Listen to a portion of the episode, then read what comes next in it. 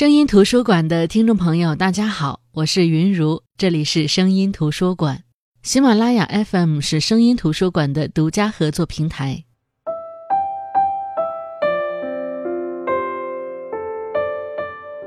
活在这世上的人，究竟有多少的幸和不幸呢？这些幸能不能救赎这些不幸呢？最近在看余秀华的新书《且在人间》，那么今天的节目就跟大家来聊聊这本余秀华的自传体小说。刚开始看这本书，看到作者写主人公周玉是残疾女人的时候，我一下子就联想到了作者余秀华，同样的残疾女人。余秀华二零一四年因为一首诗“穿过大半个中国去睡你”而名声大噪。而人们对他的关注，除了他诗歌本身的优秀和话题度，和他身患残疾也有很大的关系。余秀华一九七六年出生在湖北省钟祥市下属的一个乡村，因为出生时缺氧导致脑瘫，行动不便，口齿不清，而身体上带来的桎梏，让他在精神上卓越。此后，他的人生有了诗人和作家的身份，著有诗歌集。摇摇晃晃的人间，月光落在左手上。散文集《无端欢喜》，还有最新的这本自传体小说《且在人间》。《且在人间》一共收录了两篇小说，第一篇就是同名小说《且在人间》，第二篇是《刀挑玫瑰》。那么今天我们就来重点分享这里面的这篇同名小说《且在人间》。这是一个自传体的小说，就连作者余秀华本人都毫不避讳地谈，这部小说基本上与现实是相符合的，只不过现实生活中这些情节很漫长，但在小说里，把这些漫长时间里发生的事情浓缩在一起。余秀华说，也不完全一致，很多对话、很多场景，还有很多真正比写出来的更惨烈的场景也没有写出来，只是相对平衡的写。主人公周玉和丈夫吴东兴结婚十年了，有一个儿子。婚姻把这两个人绑在一起，生活糟糕透了。作者没有交代周玉为什么是残疾女人，哪儿残疾，也没交代她的成长背景。但因为这是一个自传体的小说，所以我们还是能够结合余秀华自身的情况，弥补我们的想象。甚至周玉所生活的地方，湖北钟祥下面的这个农村，也和余秀华的出生地吻合。因为周玉的残疾，父母不放心他以后的生活，给他找了个上门女婿吴东兴。吴东兴来自四川，急需在当地落脚，于是就隐瞒了年纪和背景，娶了周玉。这一开始就带着不纯粹的目的开始的婚姻，让周玉觉得这是一段不被尊重的婚姻。尤其是当婚后，他知道了吴东兴的真实年纪，且知道了吴东兴因为强奸过一个女人坐过牢。周玉就觉得吴东兴浑身上下都特别脏，每次吴东兴想和他亲热，他觉得自己浑身抑制不住的恶心。好在吴东兴一年到头在外打工，只有在过年的时候才回来几天，这让周玉觉得是这个不幸当中的一个小幸运。对于周玉嫌弃吴东兴脏，吴东兴自己也觉得很不可思议。他不知道自己什么地方脏，难道坐牢强奸女人肮脏吗？他觉得每个人都是有缺陷的，有的缺陷是可以改的。出了监狱以后，他不就改了吗？可是他周玉的缺陷永远都改不了，他永远都做不了一个正常人。他有什么理由不满意的？可是周玉却觉得。吴东兴隐瞒了年纪，隐瞒了经历，更要命的是，他结婚只是为了有一个落脚的地方。他看中了残疾的周玉，他觉得周玉的残疾能够抵消他身上的诟病。周玉想：你这么不尊重我，不尊重婚姻，你让我怎么心疼你？你健全的身体赢得了所有人的同情，他们觉得你和我结婚是你吃亏了，你就更加觉得自己吃亏了。甚至周玉也想不清楚吴东兴到底想要什么。他想要周玉的尊重，但是他一开始就放弃了对婚姻的尊重。他没想到的是，作为一个残疾人的周玉，居然没有把他放在眼里。他希望找到一个逆来顺受的女人，但是命运又一次和他开了一个玩笑。娶残疾女人本身就够不幸了，但是周玉的倔强，周玉的轻蔑，又加深了他的不幸。故事一开头就是大年二十三，吴东兴从荆门回家。周玉又是一副避而远之且极其厌恶的样子。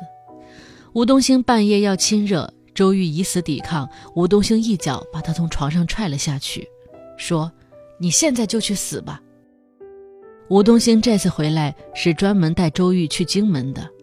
过年了，老板还有钱没结，他让周玉跟着他去要账。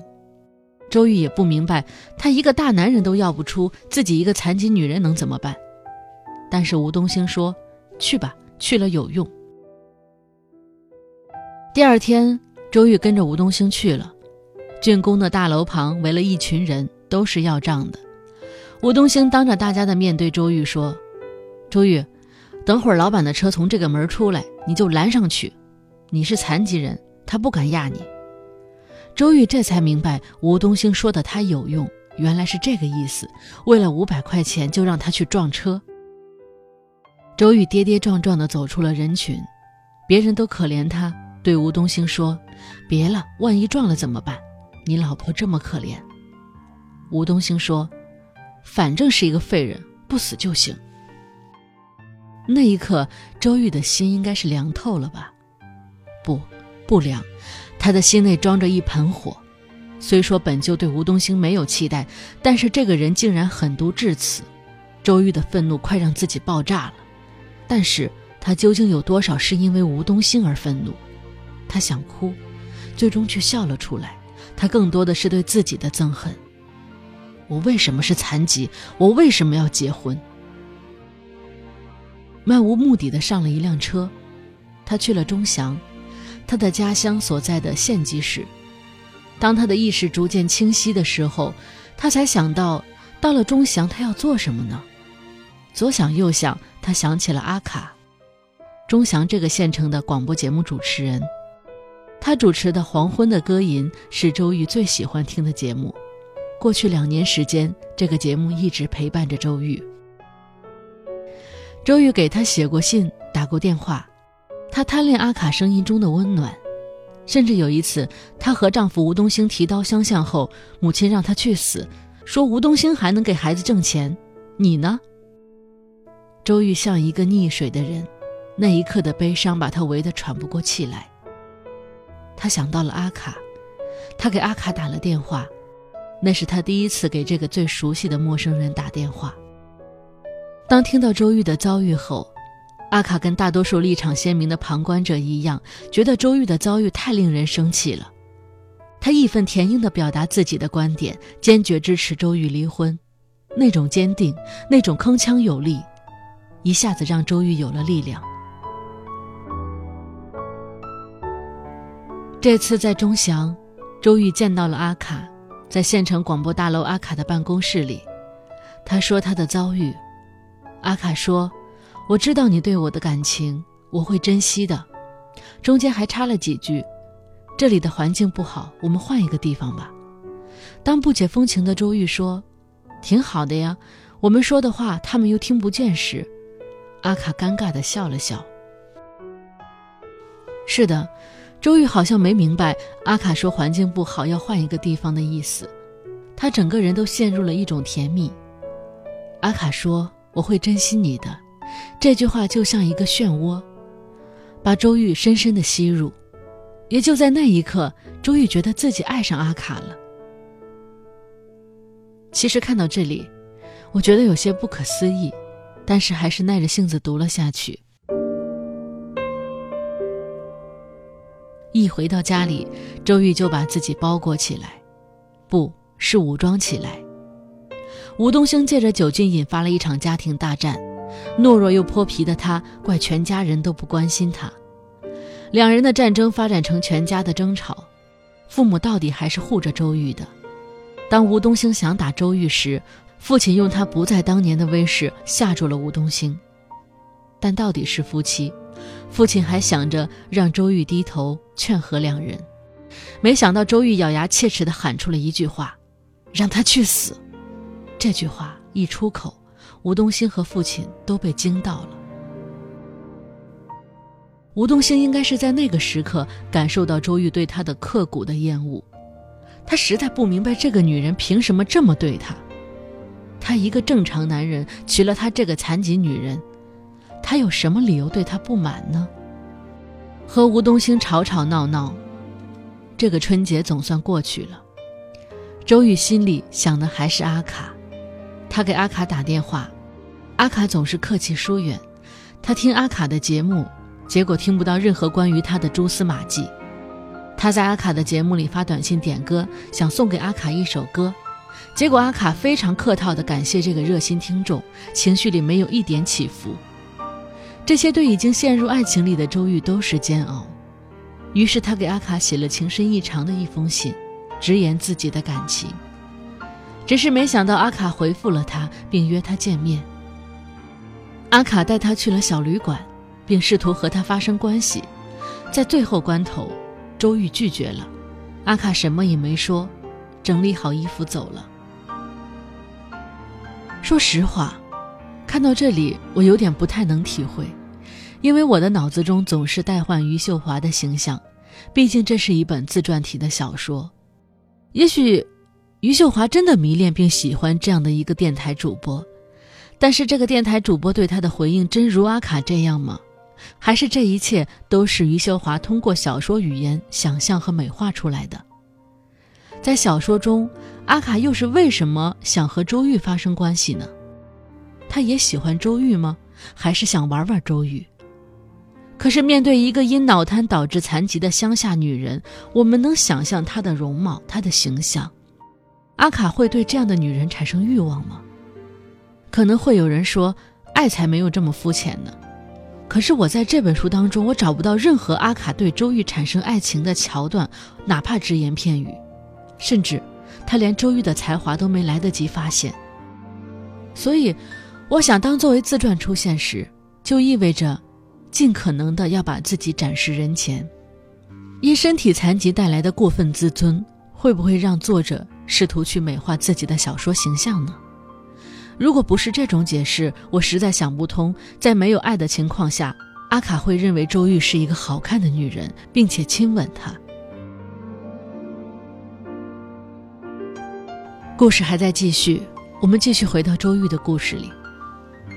也就是在那之后，周玉在日记本上写下了那首余秀华曾轰动全国的诗：“穿过大半个中国去睡你。”当时读到这儿，我还是蛮讶异的，原来这首诗是在这样的背景下写出来的。周瑜此后再跟阿卡纠缠，阿卡都拒而远之，感情的出口到最后就变成了自我的贬损。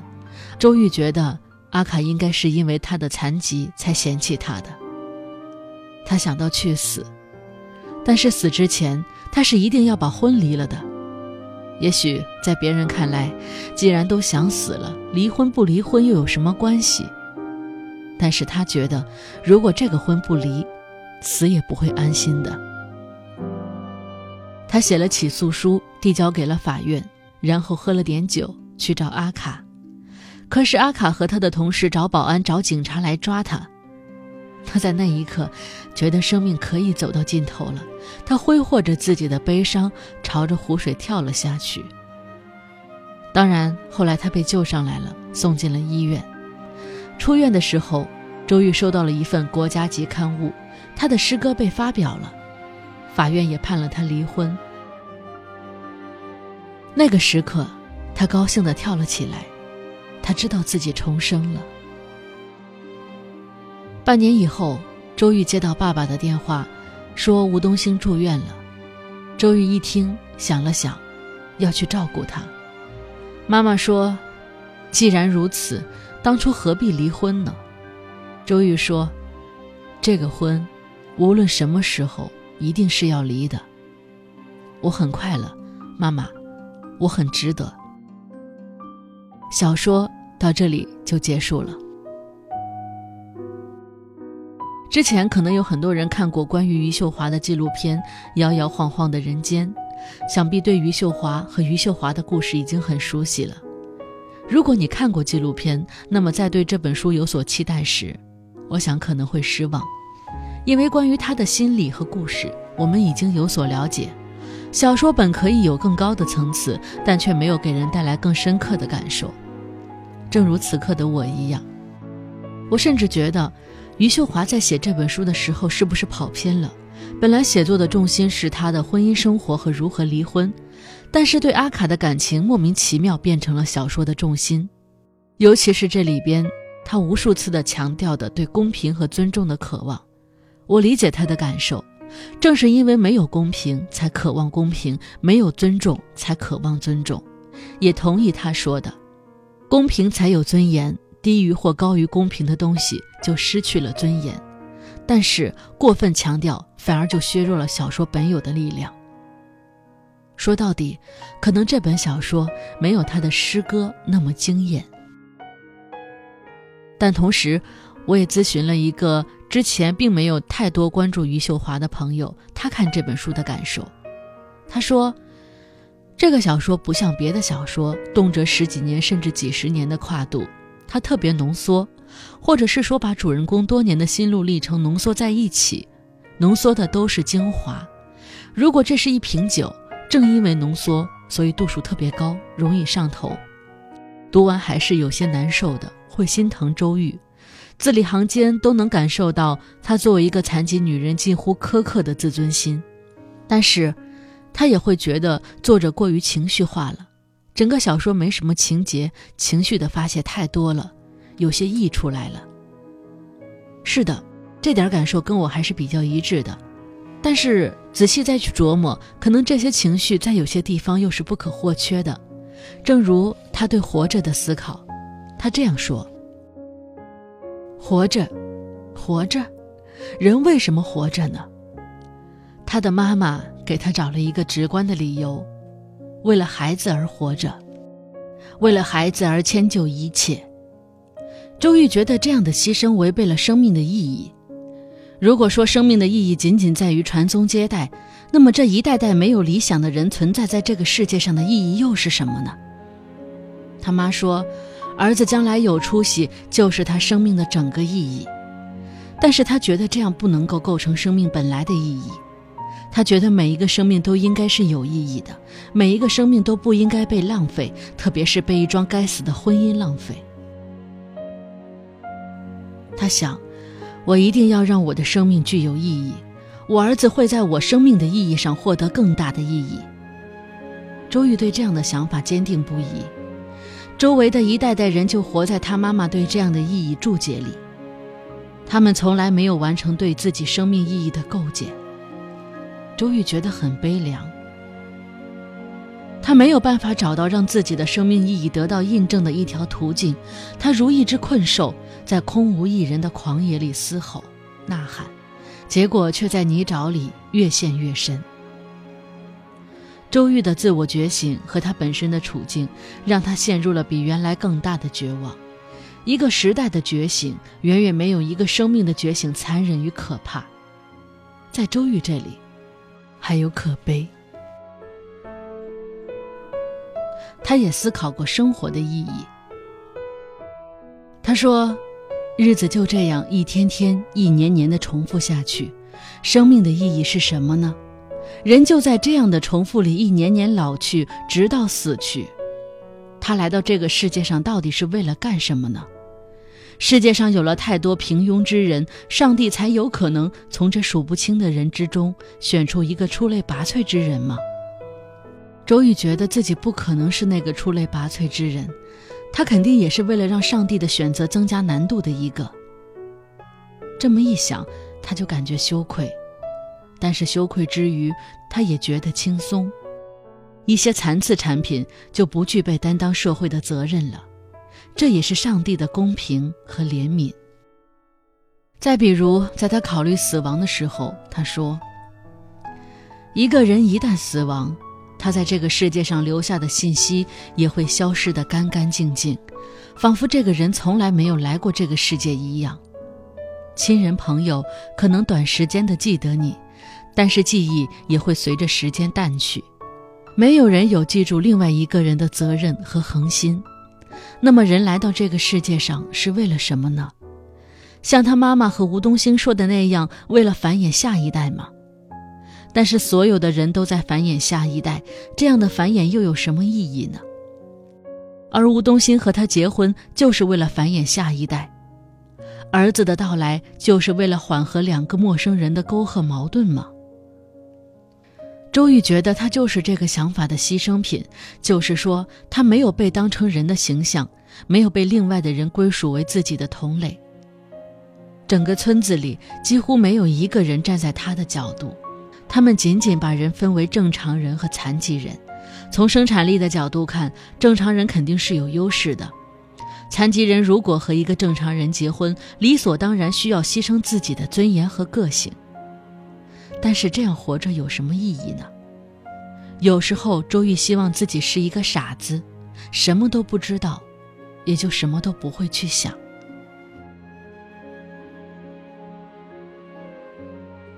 我们可以通过这些描写，感受到余秀华这些溢出来的情绪。这些溢出来的情绪是余秀华的盔甲，也是软肋。这盔甲助他在诗歌创作上所向披靡。又让他在小说创作当中过于黏腻。但正如他所说，命运多么幽默，他给了一个女人不能改变的残疾，又给了她如此的多愁善感。这些聚集在一个人的身上，不是深渊又是什么？风雨过后不一定有美好的天空，不是天晴就会有彩虹，所以你